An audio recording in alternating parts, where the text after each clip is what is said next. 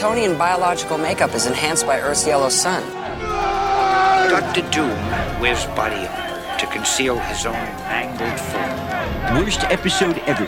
Why? Who shot first? Yeah. Who gives a shit? It's what's called super nerd nitpicking over something that's not really that important.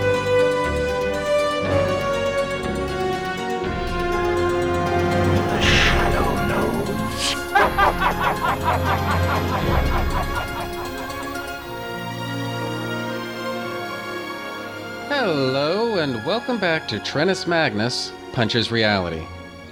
I'm your host, Magnus, and this is the IOU episode of my show. Basically, what's going on is a lot of you might have been expecting me to talk about Wonder Woman the contest in this episode, and if the the music that I've used in this episode is any indication, I should think it's probably obvious that I'm not going to be talking about Wonder Woman or the contest during this episode. And the reason for that's actually rather simple. What I wanted for my contest episode was to have Gene Gene, the podcasting machine Hendrix, on the show with me so that we could talk about the contest. And unfortunately, there's just no way to work out my schedule and get it to sync up with his schedule and all of that stuff. So that's pretty much the situation that I have to deal with. Now, before I go any further, please do not interpret that as me shit talking Gene because I would never in a million years do that. This is just one of those it's just one of those things. It happens sometimes in in in uh, this game of podcasting that you know what? Sometimes you just cannot sync your schedule up with your intended guest host. And the way I see it, if I were to attempt to do the Wonder Woman contest episode all by my lonesome, there's no way it would be a tenth of what it would be if if Gene was on the show. So rather than do a rather than do a, a, a sort of uh, half-assed job with it, I've decided, you know what? Put it down to mea culpa, I guess. I'm gonna wait until Gene and I can actually sit down together and do the show properly, or else I'm just not gonna do it. It's as simple as that. But I want to have Gene on that show, and if it, and no matter how long it takes, sooner or later he and I are gonna record that episode. But until then, I just don't see the point of doing you know a second-rate version of it. So pretty much that's where I'm coming from right now when it comes to Wonder Woman the contest. So again, I'm not insulting Gene, I'm not shit talking Gene, I'm not doing anything like that. I'm just saying that actually if anything I'm doing the opposite. I'm I'm talking the guy up because I don't want to do a half-ass job with it. I know that the minute I bring him into this uh, bring him into the Wonder Woman contest episode, it's going to be a better episode than what I can do all by myself. So I don't want to. I, I just don't want to do a lesser job. So uh, that this is actually intended to be a compliment to him. Um, now, since there are other things to talk about anyway, I figured I can just use this opportunity to do so. One of the things that I wanted to do way back when I started up Trennis Magnus Punches Reality was going to be at some point or another talking about The Shadow Strikes which was an ongoing monthly title starring, wait for it, The Shadow. And this this series, The Shadow Strikes, this started up in September of 1989, or at least that's the cover date on issue number one. And you could think of this this ongoing series as being sort of a, a reaction, I guess, to the uh, Shadow series that had been going on up to that point. Now, originally, um, what happened was, of course now I'm, I'm uh, wouldn't you know, I'm, I'm blanking on the guy's name. Uh, Howard Chaykin he did a four issue Shadow miniseries back in 1986. And that version of the Shadow was, I think you could, it, it could fairly be said, that version of the Shadow was unlike anything that the Shadow had ever been before. And I would almost want to say that he was kind of like the Punisher mixed with elements of the Shadow, mixed with whatever fucked up forces drive Howard Chaykin's imagination. And overall, I just don't, I'm not a big fan of that Howard Shaken Shadow miniseries. To me, that's pretty much everything the Shadow shouldn't be. But I gotta tell you, that Shadow miniseries by Howard Chaykin, it almost looks like a New York Times bestseller as compared to the uh, Andrew Helfer ongoing Shadow series that spun out of it. I mean, again, it was just everything the Shadow shouldn't be. It was set in the modern day, it was way over the top violent, and in my opinion, all of the mystery and I don't know, just the just the atmosphere that I want from a shadow story. It's it, it was almost like that mini series and then that ongoing series were sort of a repudiation of all of that. And so to kind of bring it all back on topic, you could think of the Shadow Strikes as being sort of a response to that, where DC, it's almost like they're tapping the reader on the shoulder and saying, no, no, we can do a real Shadow comic book, and here's the proof. This is uh, The Shadow Strikes. And before we even really get into the comic, what I want to do is actually kind of go back in time a little bit and sort of tell my story of The Shadow.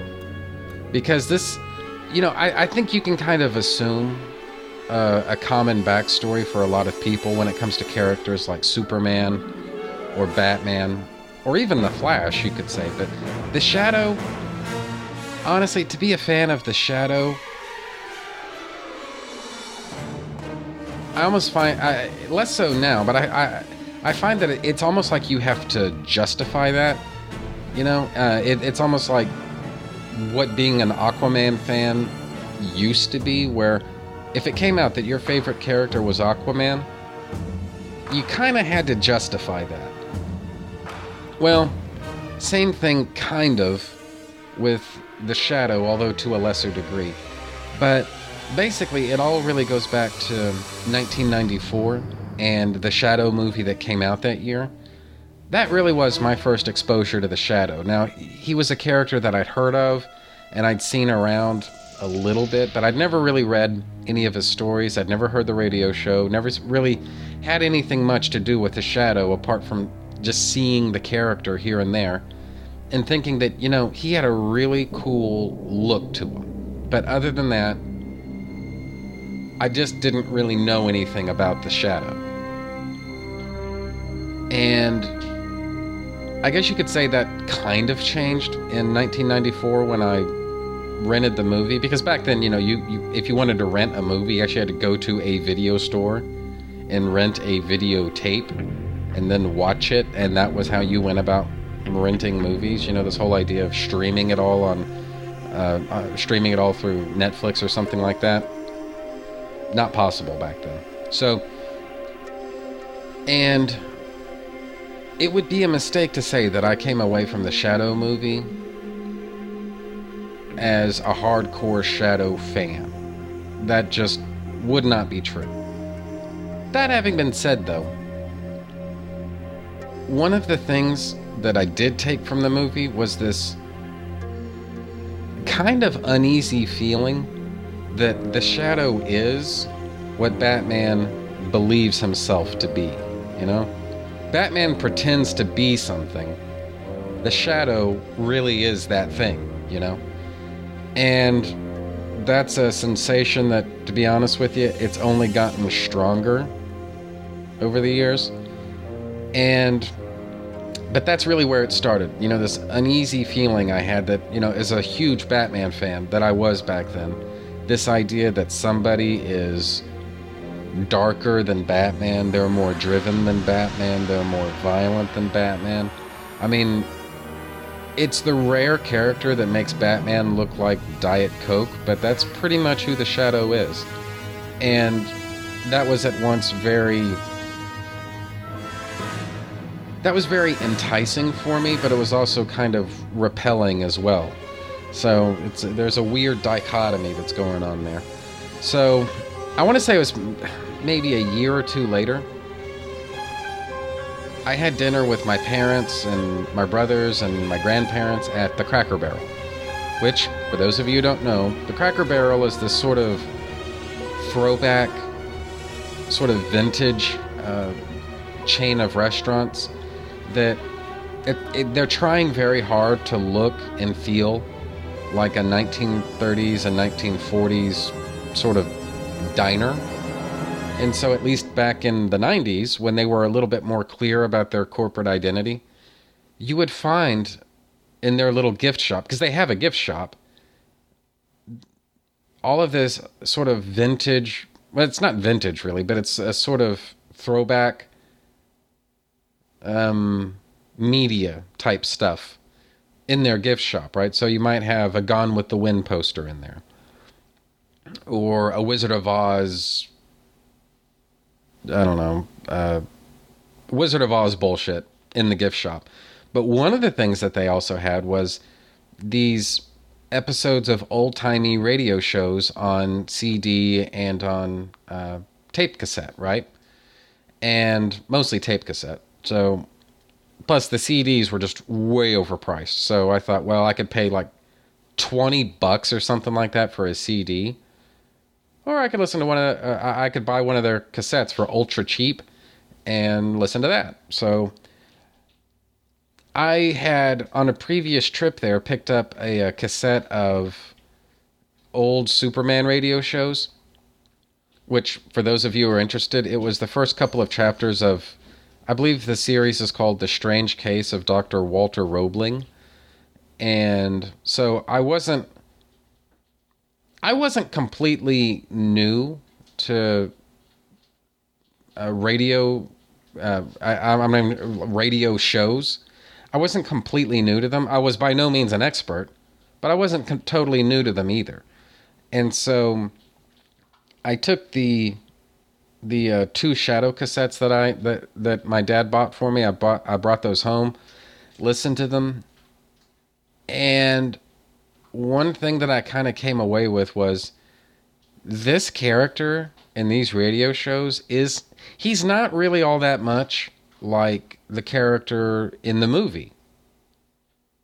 And if you if you partake of both of them side by side, it, it, it, it's really true. You know, I mean, yeah, they both call themselves the Shadow. They're both known as Lamont Cranston, and they both have the ability to uh, cloud people's minds so that uh, they can't be seen. But when you move away from really those three things, oh, and they both run around with somebody called Margot Lane. But when you move away from those key issues, they're really not all that similar to one another. So this was the first indication I got that, you know, for as good as the Shadow radio show might be, not exactly the same as the Shadow in other media. So that was pretty interesting. And the Shadow radio show was always one of those things that I kind of kept a passing interest in. I, when I could find a, uh, a, a cache of radio shows, whether it was on CD for cheap, or maybe I could download some off the internet, or just wherever.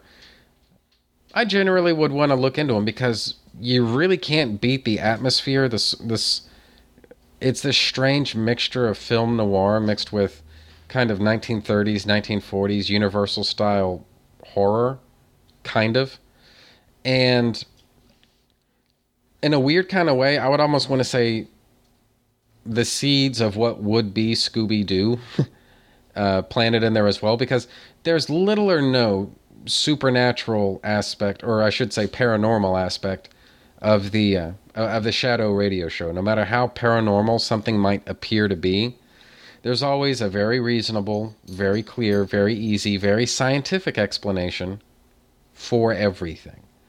And so, same thing really with Scooby Doo. So I, almost feel like there's a there's a debt of gratitude there, but I don't know. Anyway, so flash forward a bunch of years, really, like probably like ten years, and I found a uh, a, a, a cache of uh, Shadows uh, pulp scans online, and I was uh, just you know flipping through those, and here again I found yet another version of the Shadow. So there's the there's the the Shadow character as he was seen in the movie, which really isn't all that similar to the Shadow as he was in the radio show. Neither of which are very similar to the Shadow as he was in the pulps. So what the fuck? I mean, how can one character be so different in all of all of these different media?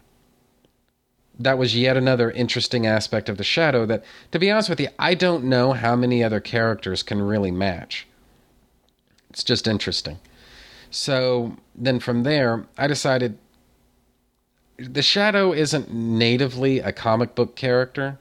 You could more readily argue that he's natively a pulp character or he's natively one could say a radio character but the idea of a shadow comic book when you think about it he's not of the comics in the same way that batman is or the same way that superman is or a bunch of other characters. I mean there are a lot of characters who without their comics those characters don't exist. That's not really true of the shadow though because he started life as something else altogether in some something else altogether. And so I thought, well, to me, there's got to be some kind of a visual angle to who the shadow is and what he can do or not do, as the story may be. But the movie, there's just not really much out there apart from the movie. And honestly, as much as I do enjoy the movie, I'm not sure. I'm not sure how faithful a depiction of the shadow that really is. Maybe that's the most politic way to put it. But as good as the movie might be, I couldn't shake the feeling that there's more to the shadow than that. So started reading the comics, and like I say, the um, the uh, DC comics from the uh, the 80s. That's where I started. I couldn't put my finger on it, but I just did not like him. You know, I did not like that Howard Chaykin, that terrible Howard Chaykin miniseries, and I really did not like that ongoing series that spun out of the um, the uh, Howard Chaykin miniseries. So I thought, well, maybe what I need to do is go sort of backwards in the Shadows chronology and maybe find something more interesting earlier in his publication history. So I did. And I came across that Shadow uh, ongoing series that uh, DC published back in uh, the early 70s or the mid 70s or something. And, you know, those th- those stories were good, don't get me wrong. Very enjoyable, but the series ended a little bit prematurely. So, I mean, we don't really know necessarily what Denny O'Neil might have had in mind for the future of of that ongoing series. It only lasted, I believe, 12 issues before it was canceled. And, you know, it's just a little bit of a crying shame in, uh, in a lot of ways. So, like I say, very enjoyable. And I definitely enjoyed uh, Mike Kaluta's art. But, like I say, I just couldn't. I just felt like. I'm trying to find the best way to put it. I'm not trying to insult Denny O'Neil or anything but I just felt like there has to be something more than this. Now, excuse me while I open up my Coke here.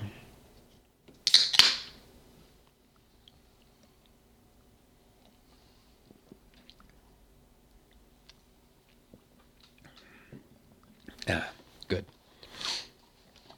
So, like I say, all due respect to Denny O'Neil, I just felt like there is more potential to the shadow than he was able to capture in that otherwise amazing um, ongoing series that lasted for 12 issues that he did. There's got to be something more. So I decided to go forward once again in uh, the Shadow's publication history. And came across The Shadow Strikes number one, which, like I say, has the cover date September 1989, written by Gerard Jones and illustrated by Eduardo Barreto. And read this comic, and I realized this is what I've been looking for. This to me is what sha- the shadow stories need to be like. There's this, and we'll get into it a little bit more in just a moment, but there's this unshakable uh, atmosphere of mystery and intrigue and I would almost want to say danger on every single page. But there's something else going on in this series that it becomes more pronounced as the series goes on, but there's something else going on here that readers need to be sensitive to. But we'll come back to that in just a bit. Like I say, though, this is The Shadow Strikes, and the mission statement here is actually pretty simple. Like I say, DC wanted to. Uh, how should I put it? Woo back disgruntled Shadow fans who were maybe put off by the Howard Chaykin miniseries and then the ongoing series spinning out of that. So this was their attempt at t- at a, uh, shall we say, more traditional type of uh, Shadow series, and well, I'll get more into my thoughts on the series at large later on. But for right now, this is The Shadow Strikes, number one. Cover date is September 1989. Cover price is $1.75. Writer is Gerard Jones. Penciler is Eduardo Barreto. And the title of this bad boy is Death's Head. And it all starts with a headless corpse being discovered at the uh, inside the Cobalt Club in New York. The year is 1935. And he's originally mistaken for Lamont Cranston, but Cranston actually comes wandering into the room later on, so it's discovered number one, he's alive and well, which number two raises the question of just who the hell this dead body is. Before too long, Lamont Cranston fishes the man's wallet out of his pocket, and the man's identified, this murder victim, this headless murder victim, is identified as Algis Moncrief, who is a liaison for the Department of State, the United States Department of State. And it seems like at least one person in the room, Mr. Nichols, knows more about this murder than he's letting on. So, Lamont Cranston wanders into a phone booth, calls Detective Cardona in his guise as the Shadow, and has him come to investigate the crime scene. Cardona doesn't know that Lamont Cranston is the Shadow, and so they eventually bump heads with one another. There's some static going on there, and uh, that gets a, uh, dealt with a little bit more as the series progresses. But in the here and now, at least on page six, what we get is a little bit of historical and political context for goings on with this story, specifically America's relations with the Soviet Union as it was at at this time in 1935. And it really is kind of a weird thing when you look back at it.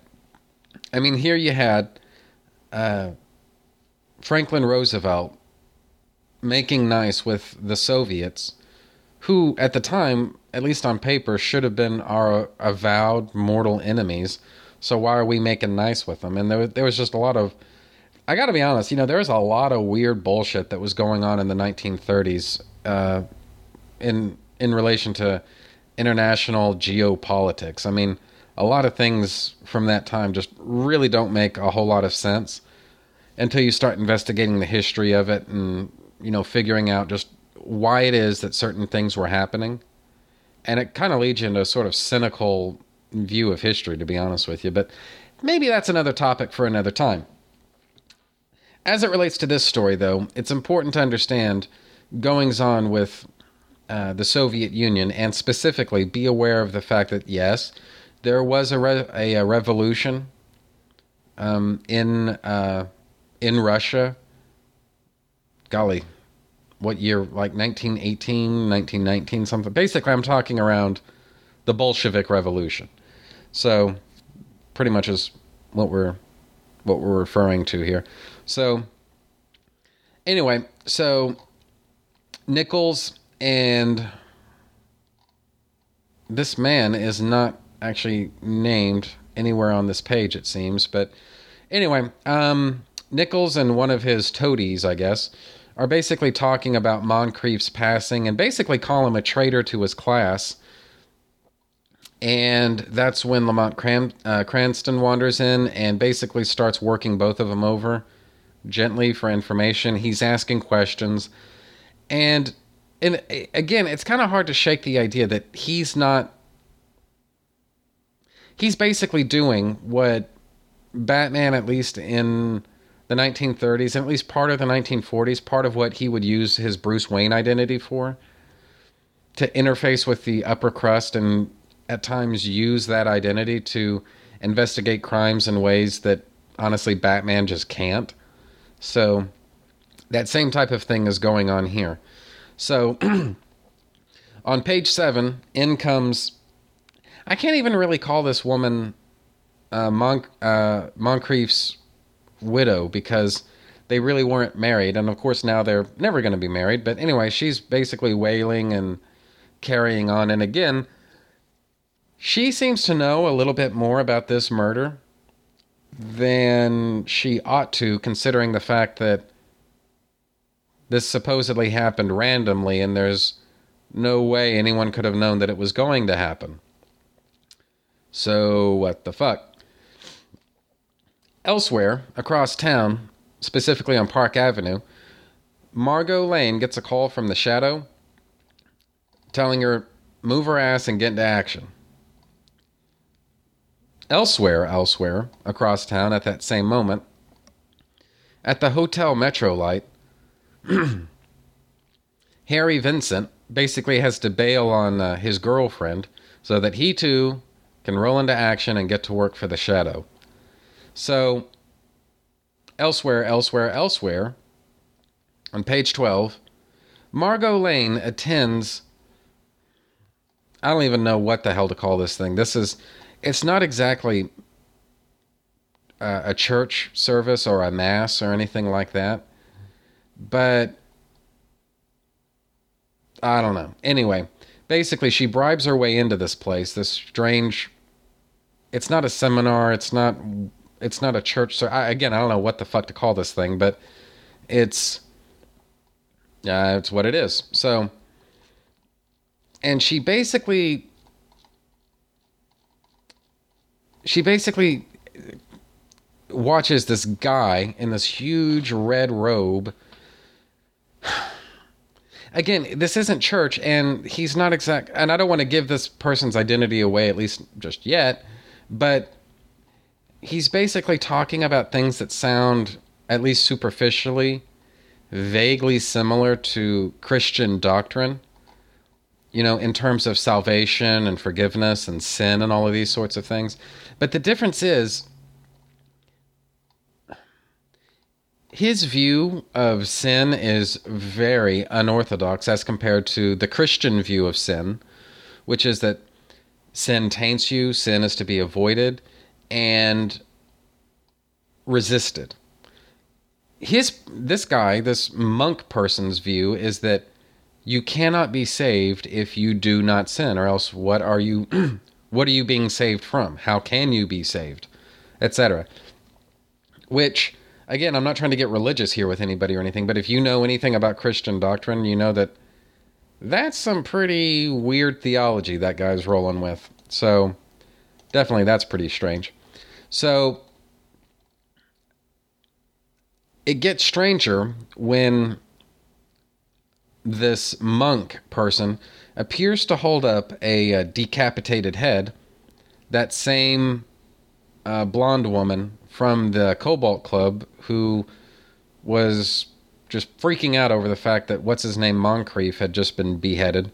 Her seemingly decapitated head, at which time her eyes open and she begins talking. Now, as all of that's going on, uh, Harry Vincent is on business of his own. He's tailing a uh, a car matching uh, the same description as the car driven by Nichols, driven by a guy who certainly resembles Nichols. So, you know, Harry Vincent's got enough of his own bullshit going on here. He comes across a meeting with what looks to be gypsies, but before he can get a better understanding of what's going on, he gets jumped. Elsewhere, we finally get our main star of this thing at the consulate of the Union of Soviet Socialist Republics, or in other words, at the Soviet Embassy in New York. The shadow breaks in and basically comes across what you might call this isn't exactly a smoking gun, but it does actually raise a whole lot of questions about just who the hell Algis Moncrief really is and what exactly he's up to. Because it looks like Moncrief is in bed with um, in, uh, American industrialists who themselves are in bed with the Soviet government. So, exactly what the fuck is going on here? And of course, the Shadow knows, but we don't. At least not yet. Unexpectedly, the Shadow overhears a conversation uh, going on in the next room over, and so he decides to listen in. One of the men talking is Mr. Zherkov, and the other one is Vasilovich. Am I pronouncing that right? Vasilovich? V A S I L V I C H, Vasilovich? I do not know. But anyway, you've got Vasilovich and Zherkov basically arguing over advancement in the party, but it becomes pretty clear that Zherkov has Vasilovich kind of over a barrel. He's got some kind of damning evidence against him that basically could get him shipped off to a gulag if uh, the party's upper management ever finds out about it. So, the main issue loyalty. They've got to show that uh, they're uh, they've got to show their capitalist friends that they personally are worthy of their moral and more importantly their financial support. So the shadow follows uh, these guys outside and he recognizes the driver or thinks he does Actually, she's not the driver. He recognizes one of the followers. My apologies. The shadow recognizes, uh, as their car drives off, he recognizes one of the followers of the car. So, meanwhile, uh, back at this weird uh, ritual that's going on, uh, again, you've got this seemingly disembodied head that's talking to everybody, which is 10 different kinds of weird. Elsewhere, at the Waldorf Astoria, Lamont Cranston spies somebody who reminds him of somebody he knew pretty well back in the old days.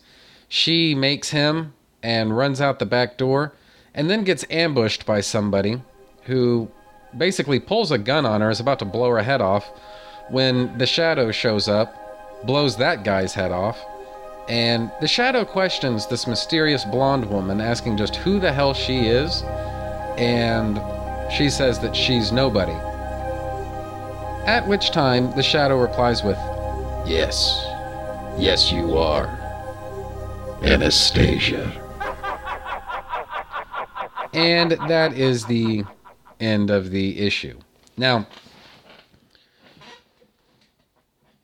you might ask, so what did I think? But before we get into that, like I said, this was a a comic that I actually wanted to talk about way at the beginning of Trinus Magnus Punches Reality, and it just never happened. And honestly, there are reasons for that. The most obvious of which was this is as far as I guess like structure, pacing, and to a degree subject matter.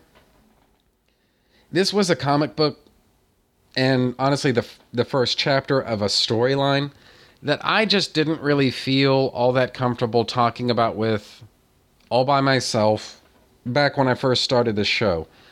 I felt like I needed I needed help with a show like this.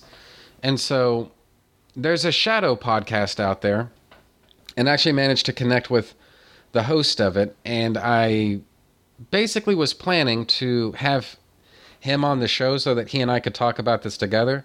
And the idea I had was that he could kind of cover for me and my weaknesses as a podcaster at that time so that hopefully I could talk about this comic book series that I loved so much, but never, but just didn't, I guess, feel completely comfortable talking about all by myself. And that kind of leads into something that kind of derailed my I guess maybe derailed my willingness to talk about this series, and that was specifically I had this idea to do a series of uh, creator driven episodes. Basically, I had an episode with Dan Jurgens that I wanted to do, and I did it. And I had an episode with Norm Breyfogle that I wanted to do, and I did it. There were supposed to be three more episodes in that creator series, that comic book creator series that I was going to do.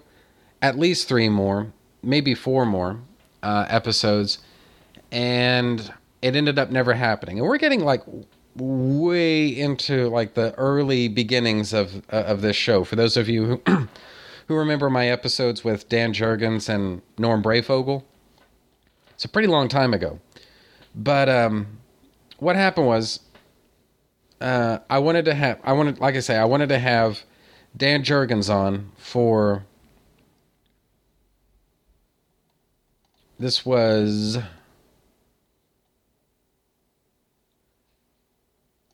uh, Dan Jurgens was on for episode 31 and Norm Breyfogle was actually on for episode 30 and like I said there were supposed to be three possibly four more uh, episodes in that comic book creator series, and obviously they ended up never happening. And the reason for that was because there was a particular comic book writer that was supposed to be on the show. He agreed to be on the show, but actually getting him onto this show proved to be such an in fucking credible pain in the nuts that I decided, you know what, fuck it.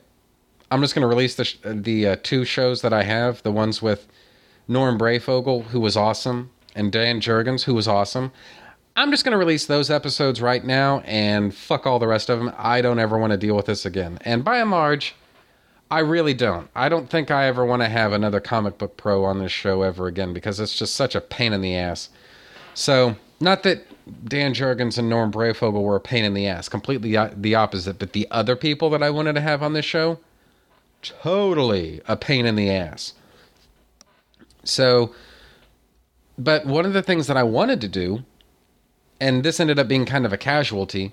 I wanted to have Gerard Jones on this show. And like I said, when I made the decision to just, you know, say, fuck it, I'm not doing any of these shows now, well, this is, like I say, this is one of the casualties of that decision. But started rereading uh, this, not just this issue, but this com, this title a couple of weeks ago, and I once again just completely fell in love with all of this, with really this this entire series. But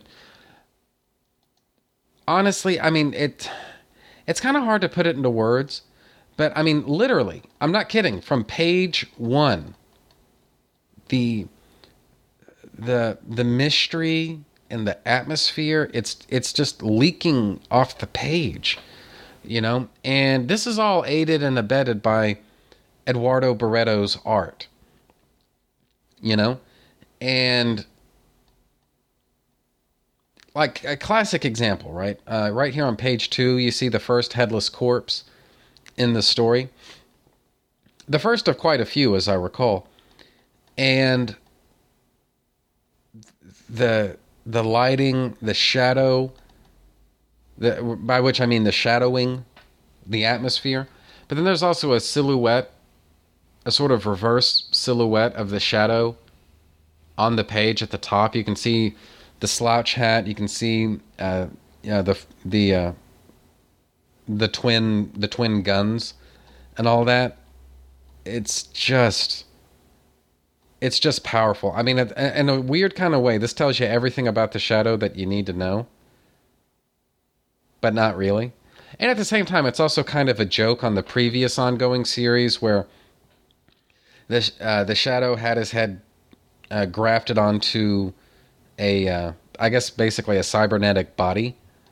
Well, somebody, a headless corpse, is mistaken for Lamont Cranston, and I just thought that was kind of cheeky on Gerard Jones's part. But more than that, it this is the kind of weird, fucked up, macabre type of murders that would take place in a shadow comic, and I just eat it up with a spoon. I mean, this is great. But the other thing that Gerard Jones does, not again, not just in this in this one ti- this one issue, but I mean all through this title, he ties goings on with the story in with history. And what I find is that the early to mid 20th century history is a pretty weird thing, you know, when you really start analyzing it. I mean, basically, everything leading up to World War II, you know, everything after World War II, I think a lot of people have a pretty decent bead on. But goings on during and certainly prior to World War II, it's it would blow your mind to find out how many people know fuck all about that. So it's this kind of gives you a little bit of a taste of just the weird I don't know, just the weird goings on with American politics, and I would say really international geopolitics. Um, certainly in the 1930s, where you had these really strange, really uh, illogical alliances going on in, between, for example, the United States and the USSR, who again really shouldn't have anything in common with each other. So why exactly was there any kind of um, uh, a- a- any kind of a, uh, an alliance between these two? I would say almost uh, antithetical uh, countries. Well, you do some digging in history. I'm not gonna I'm not gonna answer that question for you, but if you do some digging in history, you'll find some pretty ugly answers for that. So, anyway, think of that as a homework assignment if you're so interested.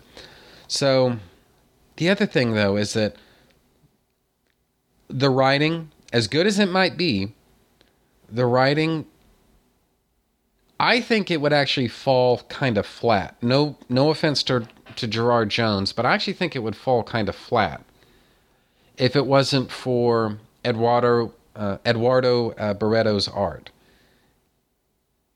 Now, this is not this was not my first introduction to Eduardo Barreto as an artist, but this this was the first time that I ever saw Eduardo Barreto draw a story that I felt really lined up with his talents as a uh, as an artist. And I mean, on the one hand, I'm I'm tempted to say, you know what? No, he he isn't exactly Mike Kaluta. But you know what? I'm not gonna damn him with faint praise like that. I mean, no, he's not Mike Kaluta. He's Eduardo fucking Barreto, and he brings just as much power and just as much atmosphere in every single panel in his own way as Kaluta did in his way. So to me it's not a it's not a matter of one being better than the other. To me it's both and. And I just love the shit out of this art because apart from everybody uh, or rather apart from, you know, the the amount of atmosphere that's on every page. I mean again, you flip over to uh, page 4 the very bottom, where uh, the very bottom uh, of the page, the last panel, you see Lamont, uh, Lamont Cranston. He's in a phone booth, and he says, uh, basically, Cardona, get your ass down here so that you can investigate this crime scene. You can see again, it's a, it's like the reverse of a silhouette. The there there is shadow inside of the phone booth, but the light is in the shape of the shadow's profile. And I just, I love that. I love it. It's awesome. So, but, but moreover than that, I mean, this is a wide cast of characters. I mean, there's got to be at least 12, well, between 8 and 12 uh, characters with speaking parts in this story. And it's got to be a challenge for an artist to draw that many characters and have them look distinct from one another.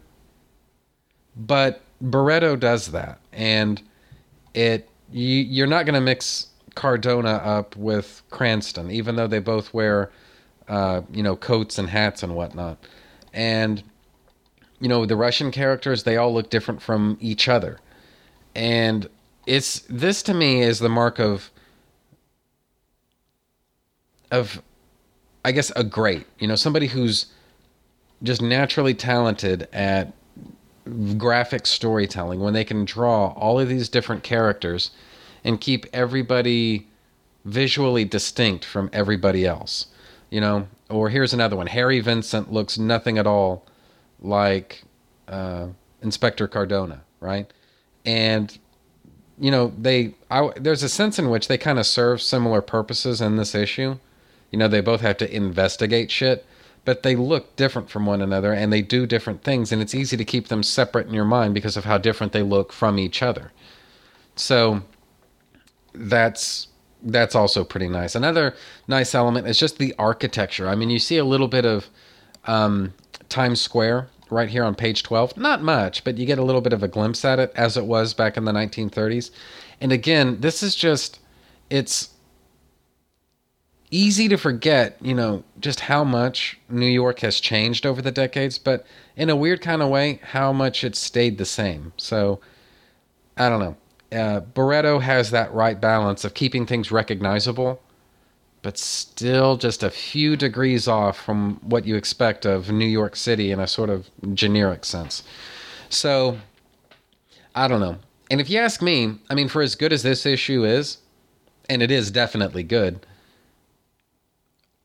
my view is that the series would only get better from here because this is actually still pretty early on in Gerard Jones's career and he at the time that he wrote this issue he wasn't quite as talented a writer eh, or not as talented. He wasn't as practiced shall we say.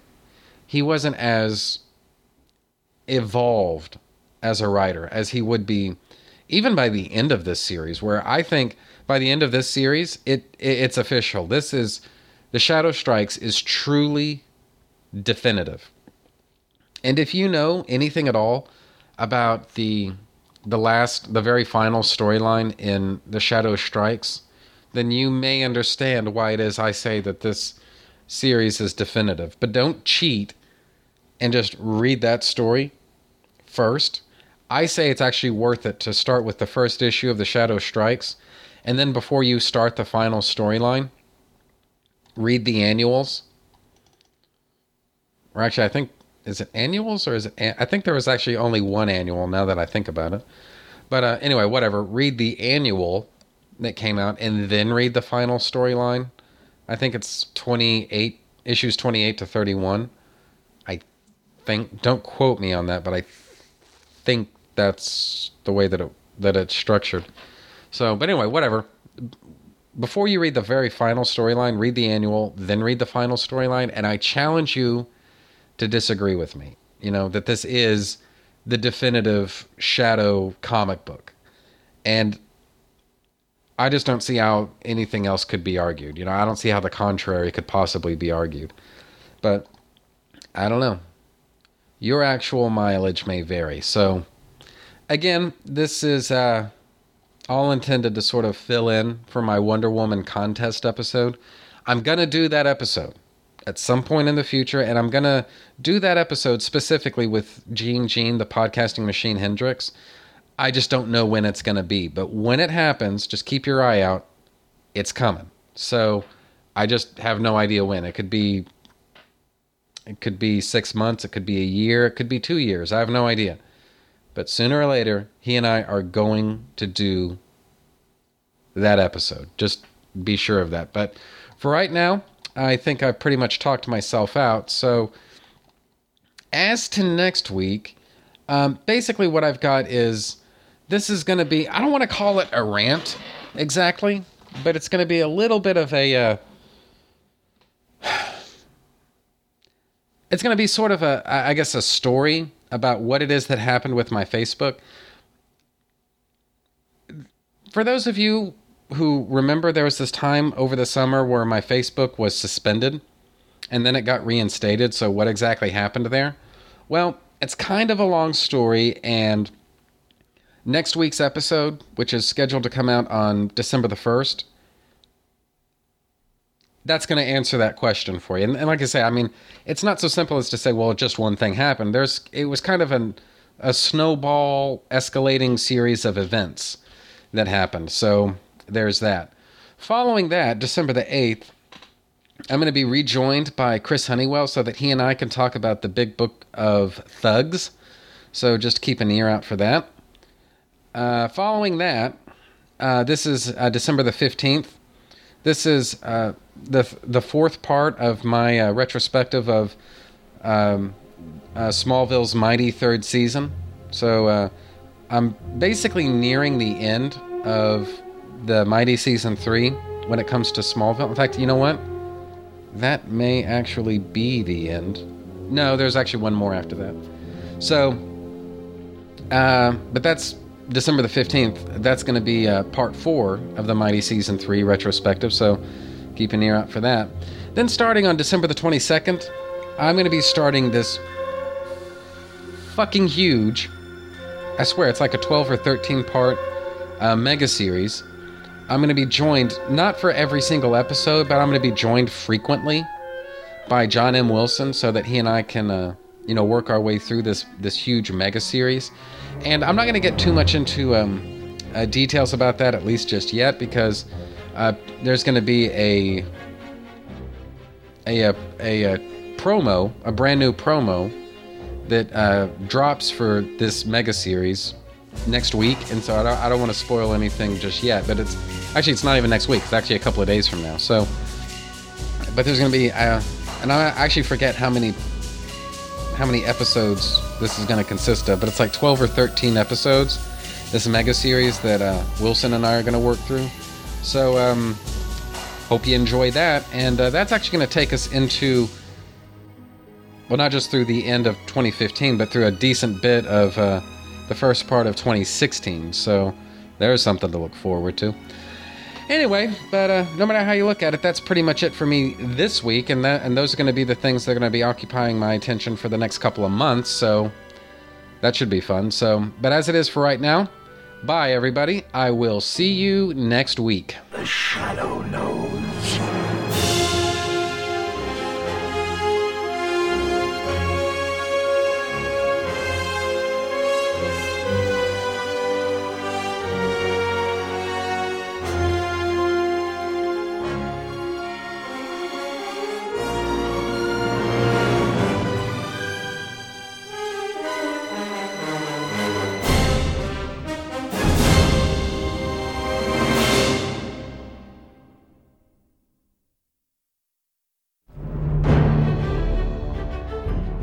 Hey, Jeff. Hey, Mike, I'm trailing. Man, it sure is great to be back to FCTC after such a long time. Yes, it is, and we've been away so long. Yeah, but real life and. You, you know what? I, I just I just can't do this. Can't do what? We have taken more breaks from this show than my wife has had in her entire life. I mean, we can talk about real life getting in the way, Which it has. but it's it's just not fair. So we're not going to joke around, and we're going to simply say that for the moment we're back, and there's a lot of neat stuff to talk about, Like season two of Lois and Clark. and the death of Clark Kent, And the launch of Superman the Man of Tomorrow. and the return of Lex Luthor, And the trial of Superman. and Underworld Unleashed. The show can still be found at the Superman homepage as well as at the Fortress of Baileytude. And we're still part of the Superman Podcast Network. So From Crisis to Crisis is back. For now. And it will still come out on Thursdays. Most week at www.fortressofbaileytude.com, www.supermanhomepage.com, or www.supermanpodcastnetwork.com.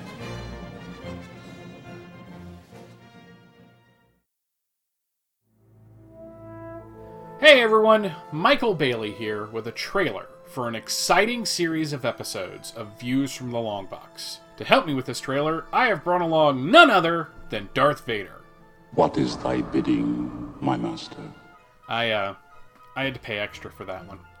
Now, normally on Views, I talk about comics, either alone or with a friend. However, with The Force Awakens hitting theaters soon, I have been all excited for Star Wars. And with the sudden massive amount of free time I have found myself with, I decided to devote all of the December episodes of Views to Star Wars in a series I am calling Views from a Galaxy Far, Far Away. Don't be too proud of this technological terror you've constructed. Oh, that was that's kind of rude. I mean, I, I would think a Dark Lord of the Sith would be happy that I'm devoting a month of shows to Star Wars. Don't make me destroy you. Look, Vader, we had a deal. I was going to tell everybody about how I'm going to talk about my favorite Star Wars movies, my favorite characters and comics and toys, in addition to talking about The Force Awakens. You were supposed to back me up on this. I am altering the deal. Pray I don't alter it any further. Well, fine then. Can I at least talk about how I'm bringing some of the best and brightest in podcasting along with me on this endeavor? And that the show is going to be weekly through the month of December? The Emperor does not share your optimistic appraisal of the situation. The Emperor will be listening? Yeah. Then I will have to double my efforts. Apology accepted. I did an apo- You know what? Never mind. What everybody needs to know is that Views from a Galaxy Far, Far Away starts December 1st here at Views from the Long Box. You can find the show on iTunes or by going to www.viewsfromthelongbox.com. We would be honored if you would join us. Finally, you stuck to the script. I find your lack of faith disturbing. Views from a Galaxy Far, Far Away. Starting December 1st. Only at Views from the Long Box.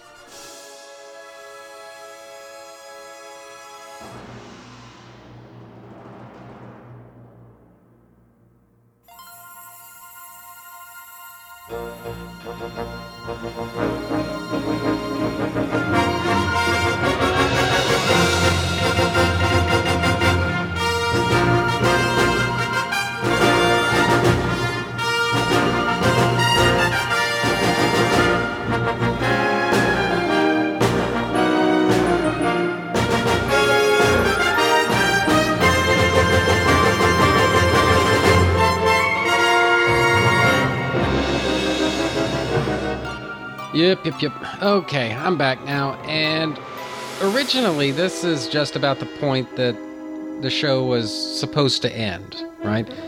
You guys n- need to understand. I had done all of the editing, I'd done all of the mixing, I'd done the, the quality control check.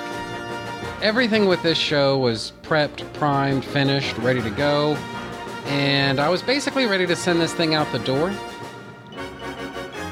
And then I started getting caught up on my From Crisis to Crisis, a Superman podcast episodes. And for those of you who don't know, right now, Michael Bailey and Jeffrey Taylor, which is to say the hosts, uh, the, the, the two hosts of From Crisis to Crisis, right now, they're working their way through a storyline entitled Dead Again. And this is one of those stories that I always thought came out of one of those famous super summits where the Superman creative teams would get together and spitball ideas for a shitload of Superman stories to last for an entire year and basically use that as their framework for you know everything that they'd be doing for you know quite a while there. And the way it always went in my mind was somebody sat down at the table and said, Hey guys, wouldn't it be cool if Superman busted down the wall of the Superman tomb slash memorial at this point since it's. It, it, the guy's not dead anymore, so it's really not accurate to call it a tomb, I guess. But anyway, so but like, wouldn't it be cool if like he smashed down the wall of the tomb and then hey, there's the body of Superman laying there. And so who's the guy that we've been reading about in these stories all this time, right? And then they kind of fill in the blanks on a story that can fit around that concept. I wouldn't be surprised actually if a lot of comic book stories come from that. And so nobody's ever come right out and said so, but that's just the way I've always kind of suspected that that story began. And for those of you who put a, pro- a, a premium on clarity, allow me to just say that I'm not criticizing nor am I praising that approach. I'm simply saying that I happen to think that's the way that a lot of comic book stories come into existence, right? Like I say, not criticizing it, not praising it. I'm just acknowledging what I believe to be the truth. So, now, one of the things that I've noticed about Superman fans is they really don't like Superman comics, right?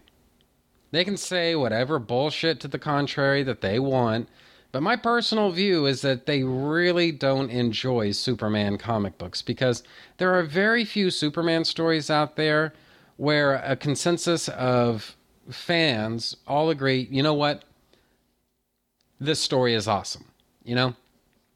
There may be a few, but by and large, there's there there are very few stories that everybody can agree upon is is awesome, right? But even by that standard, you know, there I think it would be fair to say that Dead Again is one of those stories that a lot of people just don't seem to have a whole lot of appreciation for. I don't know why, but the impression I've always had is that the reputation that Dead has, like Dead as a story, the reputation that it has is not all that good. And especially at the time that the story was coming out, there was, I shouldn't say a backlash, but there was a little bit of popular resistance to Dead Again as a concept. You know, like, fuckers, this is a story that you already told you know, do we really need to revisit this? You know, are, are your sales slacking off that much? You know, friggin' blah, blah, blah, blah, blah. I mean, I wouldn't say that the response was toxic, but I just, I don't remember anybody at the time that Dead Again was coming out. I really don't remember anybody sitting there and saying, "Oh my God, this this, this story is awesome. It, it, it's gonna it's gonna melt your balls. It's so awesome, and you've got to buy it because this, this story is fucking amazing." You know, I I just don't remember a whole lot of people saying that, you know? And certainly the intervening years don't really seem like they've been much kinder to Dead Again as a story. It is one of the early to mid 90s. It's the consummate also ran Superman story from the early to mid 90s period, you know? And that just seems to be the, the way that most people regard it. I've seen a lot of people talk down Dead Again on Facebook. And, you know, I'm very well accustomed to not exactly being in lockstep with my, my own fraternity. It's a position I seem to find myself in, not about everything, but about a lot of things. You know, I'm the guy in the room that really doesn't like Superman 2 all that much. I'm the guy in the room that can and will, and I have, defended the Joel Schumacher Batman. Both of them. And this seems to be yet another instance of me just not really understanding where people are coming from when it comes to what I guess you might call the prevailing fan sentiment about something. Dead again in this case, right? I guess I just don't get it. You know, it this is a story that I look, I'm not going to sit here and tell you that this is the greatest Superman story that mankind has ever or will ever achieve and and, and anything like look i'm not making that argument. But the way that people look down their nose at dead again it almost makes me wonder if we're if we're reading the same story. That's how toxic in some cases people seem to have seem to view dead again right? Now my response to that is it's like everything. It's it's multi-layered, it's it's textured, it's nuanced. It's not really so simple as saying the storyline is awesome or the storyline sucks. It, it it's not so easily pigeonholed. For one thing, and forgive me, I'm already forgetting the issue number, but that issue of Action Comics that has Superman skulking around on the cover, he's carrying the dead body, it's slung over his shoulder, and he just has this really creepy look to him. And indeed, in the storyline itself, he becomes. I think the clinical term is completely fucking unglued because he's about to curb stomp Maggie Sawyer and probably kill her. And you get the idea that he's pretty much lost all grasp on reality, right? And honestly, I really do feel like that's going a bit too far with the material. Whatever else Superman may be, he ought to always be adjusted, very well adjusted, you know? And so, unless your story is this is the story where Superman goes crazy because of external forces. Well, dude, you need to make sure it's because it's external forces. Somebody is pushing a button, or somebody has somehow poisoned Superman, or somebody has done something where Superman, outside of his own. outside of his usual mental faculties, shall we say, he's kind of going off the deep end, you know? He's going just a little bit crackers. And it needs to be because of external forces. Whereas in Dead Again, he's responding to things that are happening around him, but there's no magic talisman that's driving him crazy. He's not wearing the one ring around his neck and it's driving him insane or anything like that or he's he's not been exposed to a special variety of red kryptonite that's driven him super crazy for an issue. No, he's sincerely going fucking nuts. And I kind of regard that as a weakness of the story. That having been said, that's really the only major gripe I've got with the story. Otherwise, I find it, re- you know, really enjoyable. And like I say, I mean, I've got multiple reasons for that. The perception that the Byrne Age Superman has is that Clark Kent is the identity that this character identifies with. Clark Kent, that's the character. And Superman is really just a facade that Clark Kent uses to do things that need to be done, but Clark Kent does not want to risk Clark Kent's private life. And so Clark Kent contrived the identity of Superman to do those things. But really, Superman has no particular value to Clark Kent. And Exhibit A on that, that a lot of people point to, is Man of Steel Byrne's Man of Steel, number six, where Clark explicitly identifies Superman as being just a fancy pair of long johns, but there's no there there. You know, there's really there there is no Superman. You know, there's only Clark Kent, and there are the things that Clark Kent can do. But Superman, as an identity, is really just a facade. You know, there's there's nothing substantial there. The character identifies as Clark Kent.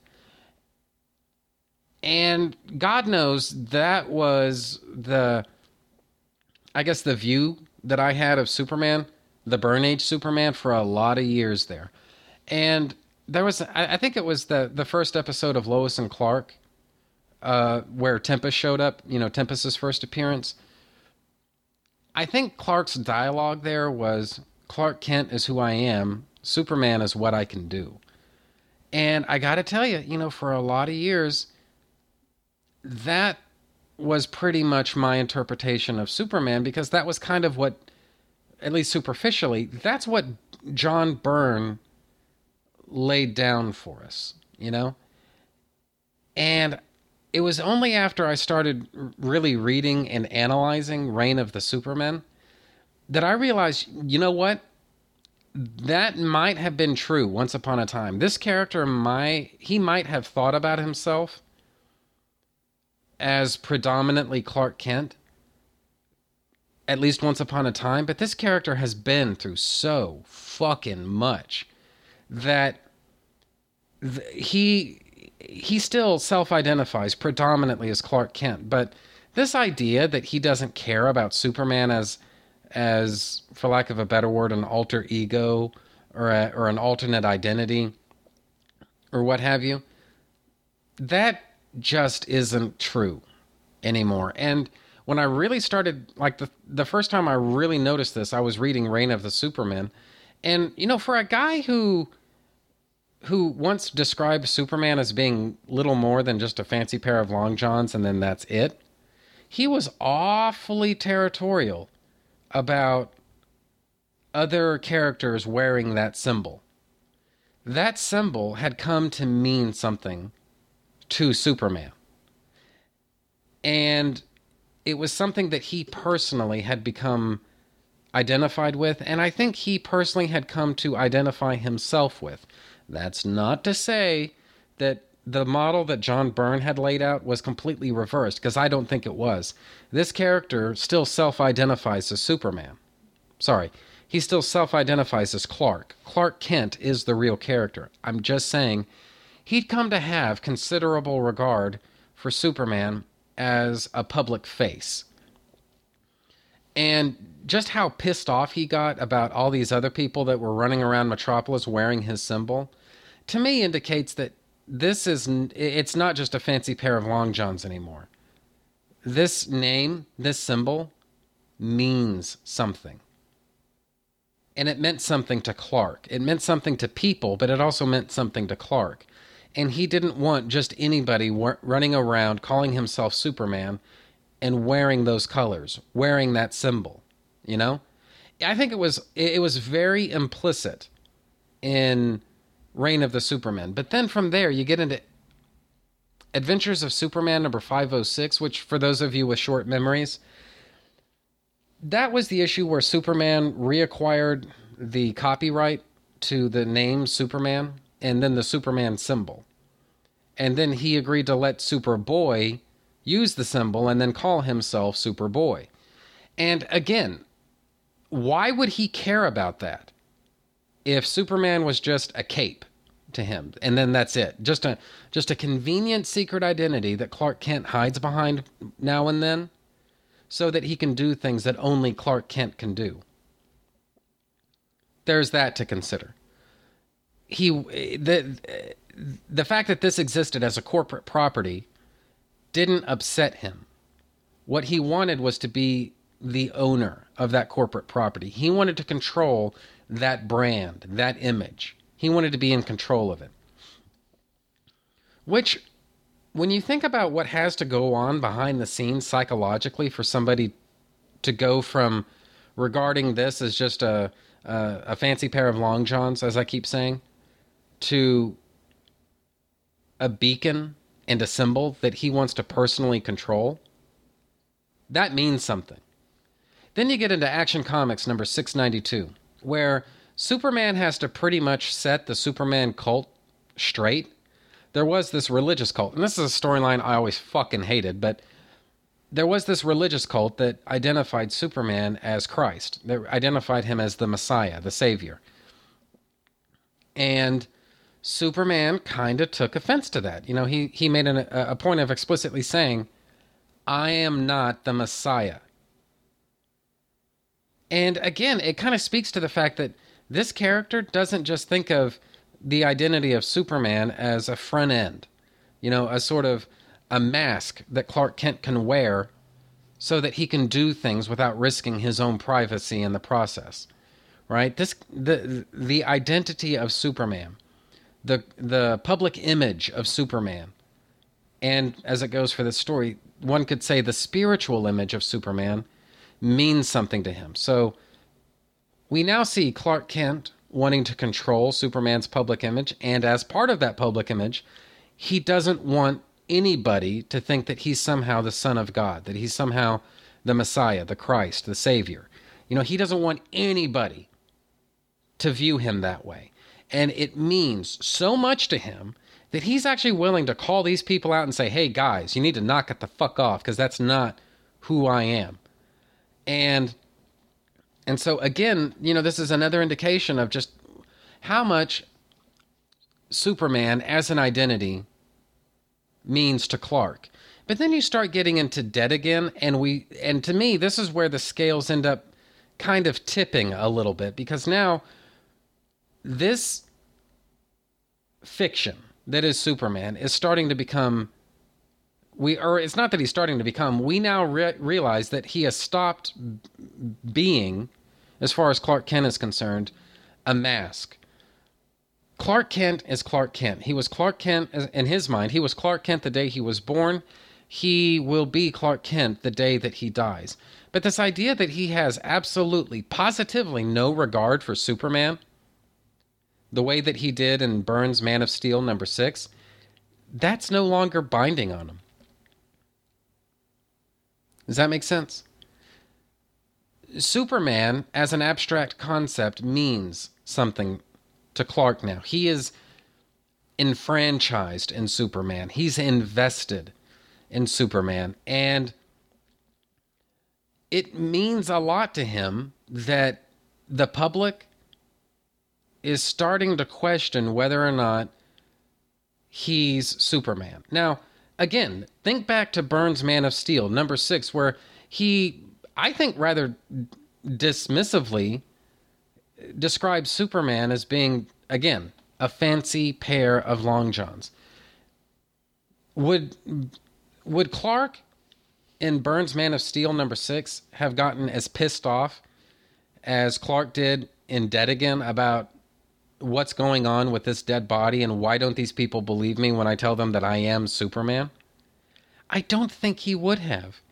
But at this stage in the game, Clark has been through so much, and this symbol has come to mean so much to so many people all across the world that his his view of Superman has grown and it's changed and it's morphed and it's become something that I don't think he ever originally thought that it was going to be.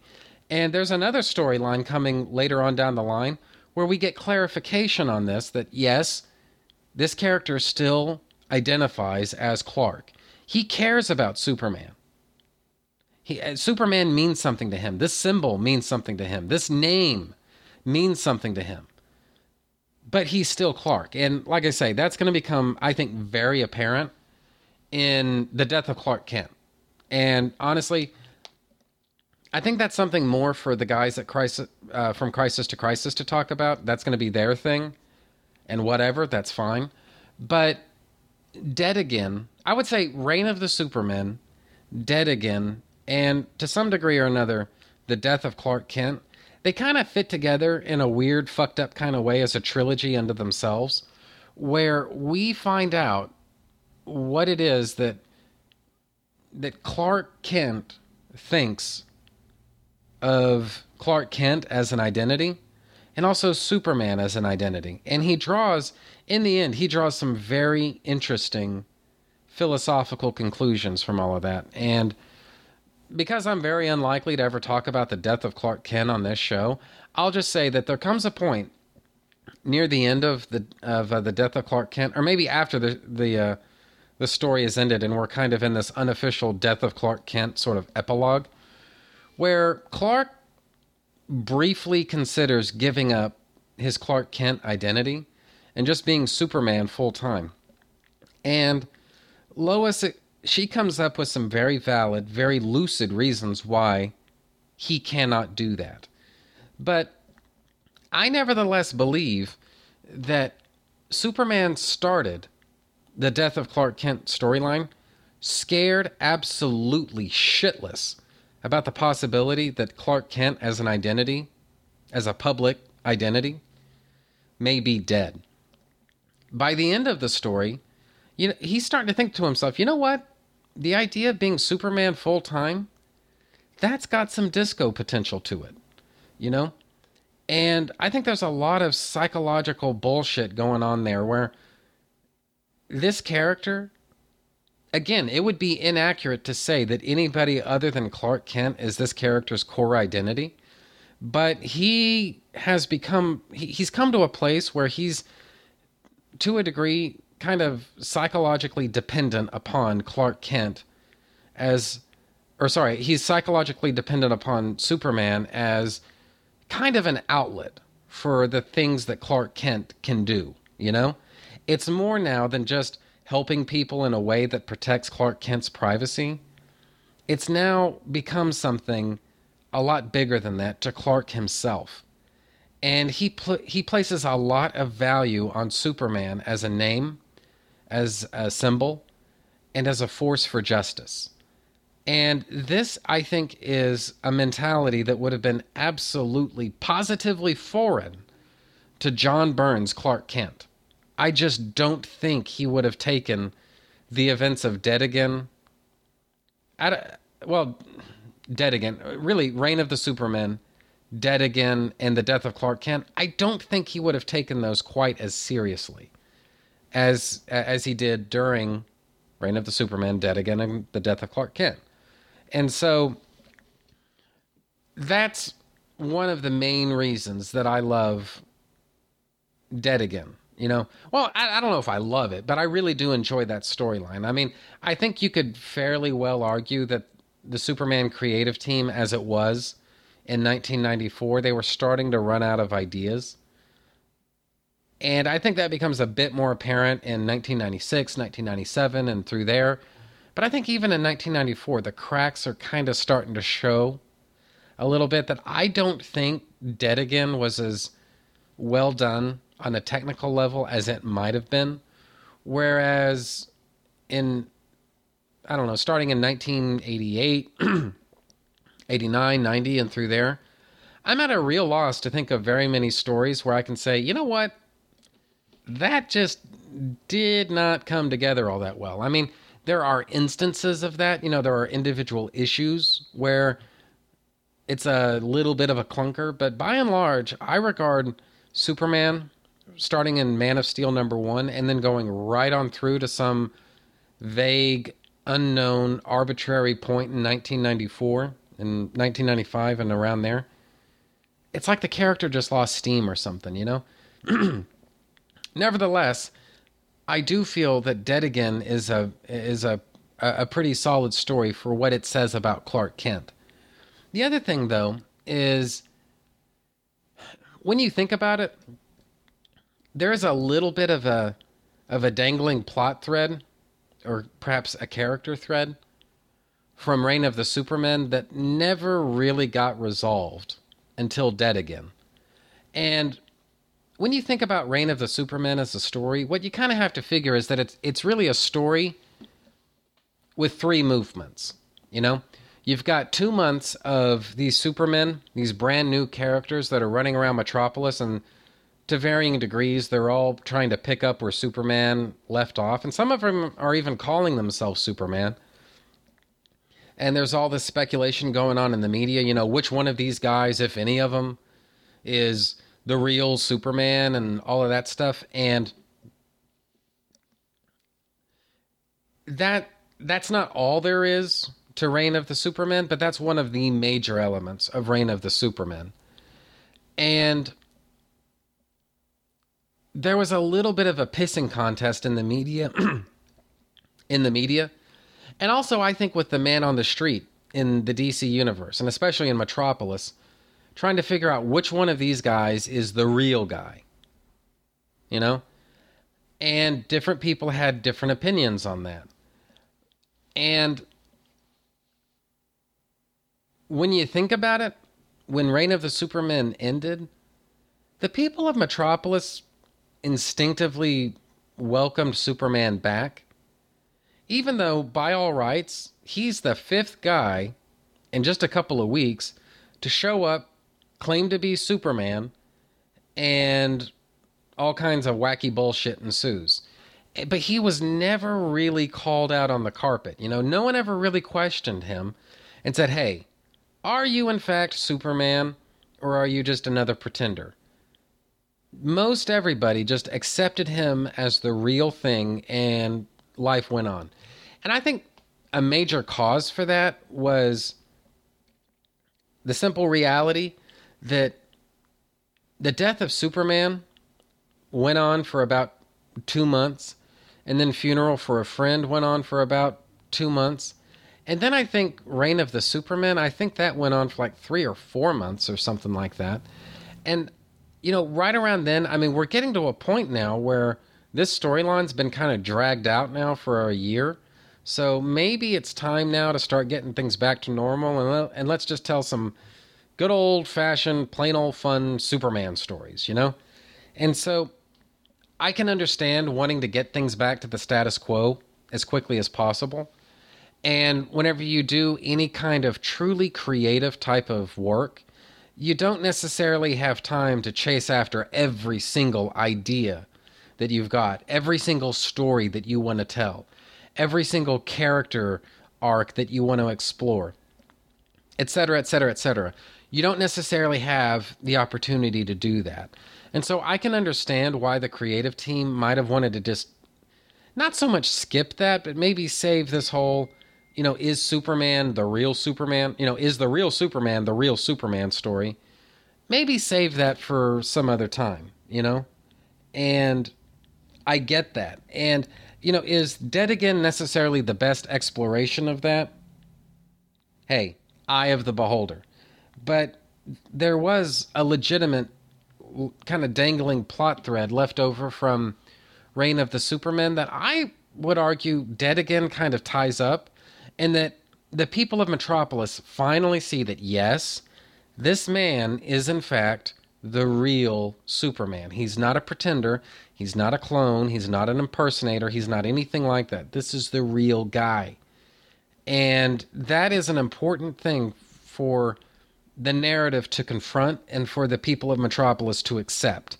And so, on that basis, it would be fair to say that's one of the main reasons that I enjoy Dead Again as a story. Now, yeah, there are instances where Dead Again as a story, I don't want to say it goes off the rails exactly, but it's. There are moments where I think the execution is a little bit lacking, or maybe the concept of a particular issue is a little bit lacking, you know, or characters are a little bit out of character, or what have you. But, you know, the core concept of Dead Again and what it sets out to accomplish is basically to put paid to the idea that this Superman is anything other than the real Superman. And it's an important thing for the people of Metropolis to know, understand, and accept. So, anyway, like I say, this is all a long way of saying that I really enjoy Dead Again as a story, and I really don't understand why it takes such a beating from people, but there you have it. So, anyway, that is finally the end of the episode. See y'all next week. Okay, so I think that's just about the end of that. Trentus Magnus Punches Reality is a proud member of the Two True Freaks podcast network. You can find the home for Trentus Magnus Punches Reality at twotruefreaks.com, which is spelled T W O T R U E F R E A K S. You can also find it on Facebook just by searching for Trentus Magnus Punches Reality. There you can interact with your fellow listeners and also see notifications of new episodes when I put them up. You can friend me on Facebook just by searching for Trentus Magnus which is spelled T R E N T U S M A G N U S. You can email me and my parole officer at trentusmagnus at gmail.com. Do you have a suggestion for a topic? Feel free to email me, and I might consider thinking about the possibility of potentially discussing whatever you have in mind someday. And that's a promise. Did you know? You can sponsor any episode of this or any other of your favorite Two True Freaks affiliated shows. That's right. Simply click the PayPal link, donate any amount at all, tell us which show you're choosing, and what message, if any, you'd like us to read on your behalf, and you will be an official sponsor of that show's very next episode. With your message read in the show's opener. It's that easy. And there's no minimum donation. Be a show sponsor today.